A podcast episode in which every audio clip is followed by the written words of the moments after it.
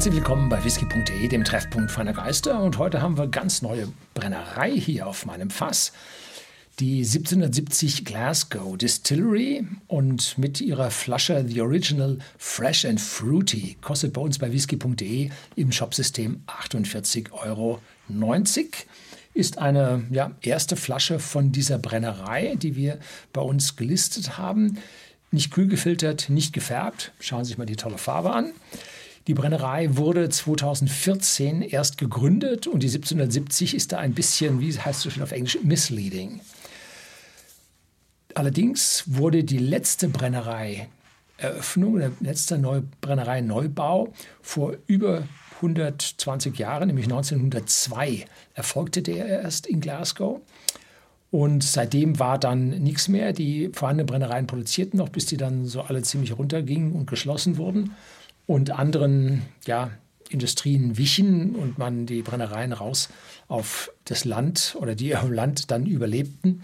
Und jetzt ist also wieder die erste Brennerei seit 1902, die in Glasgow selbst wieder eröffnet wurde. Tolle Brennerei.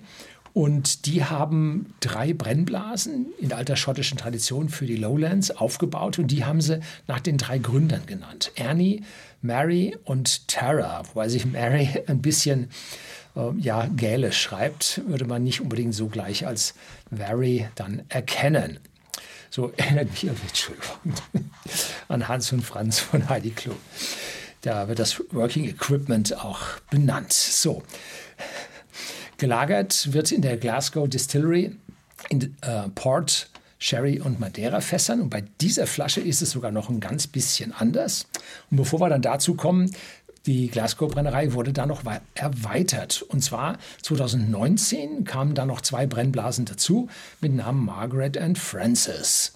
So, und damit konnten sie jetzt ihre jährliche Produktion von 220.000 Litern auf 440.000 Litern verdoppeln. Das ist für eine neu gegründete Brennerei heftig. Das ist viel. Das ist richtig viel.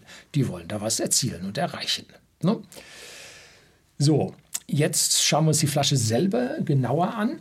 Also eine sehr imposante, massive, toll gearbeitete Flasche, hebt sich von allen anderen ab, ein bisschen höher. Das hat immer den Vorteil, auf dem Barshelf schaut er oben aus den anderen raus und fällt auf. Man darf jetzt bloß nicht so hoch machen, dass er in die normalen Barfächer nicht mehr reinpasst, weil dann äh, stellt man sie irgendwo unten hin und wird sie gar nicht mehr gesehen. Also das ist ein kleiner Spießrutenlauf, wie hoch darf man eine Flasche machen, dass man die überhaupt auf der Bar noch sehen kann ne? oder sehen wird. So, diese Flasche ist also äh, gereift in First Fill Ex-Bourbon Fässern. Das ist schon mal gut. Und dann nochmal finished in Virgin Oak. Was ist jetzt der Unterschied? Nun, First Fill Ex-Bourbon Fässer sind, sind eigentlich zum zweiten Mal befüllt. Das erste Mal mit Bourbon in den USA, dann kommen die Fässer rüber und werden hier First Fill mit schottischem Rohwhisky. Und die Virgin Fässer, die sind ganz frisch. Da lag also vorher noch nicht mal Bourbon drin. Und damit kriegt man ja einen gewissen Bourbon-Charakter hinein, nicht vom, äh, das ist reine Single Malt Whisky, also reines Gerstenmalz, nicht dieses Mais und so weiter vom Bourbon, aber diesen Fasscharakter vom Bourbon, der sich in einer starken, ja, ich sag mal, Karamell, Toffee, Vanille ausdrückt. Das ist ganz typisch für frische Fässer. Und jetzt wollen wir mal schauen, was hier am Ende dabei rauskommt. Wow, der riecht jetzt aber nicht fresh and fruity. Nee, kann man so nicht sagen. Der riecht nach Vanilla, Caramel und Toffee. Ja, also das, was man jetzt erwartet von diesen extrem tollen Fässern, die man hier verwendet hat. Und vielleicht ist hier im Geruch noch so eine rote Beere mit dabei. Das wäre dann ein bisschen frischer. Ja, nicht kühl, nicht gefärbt, 46 Volumenprozente. Da ist dann schon was drin.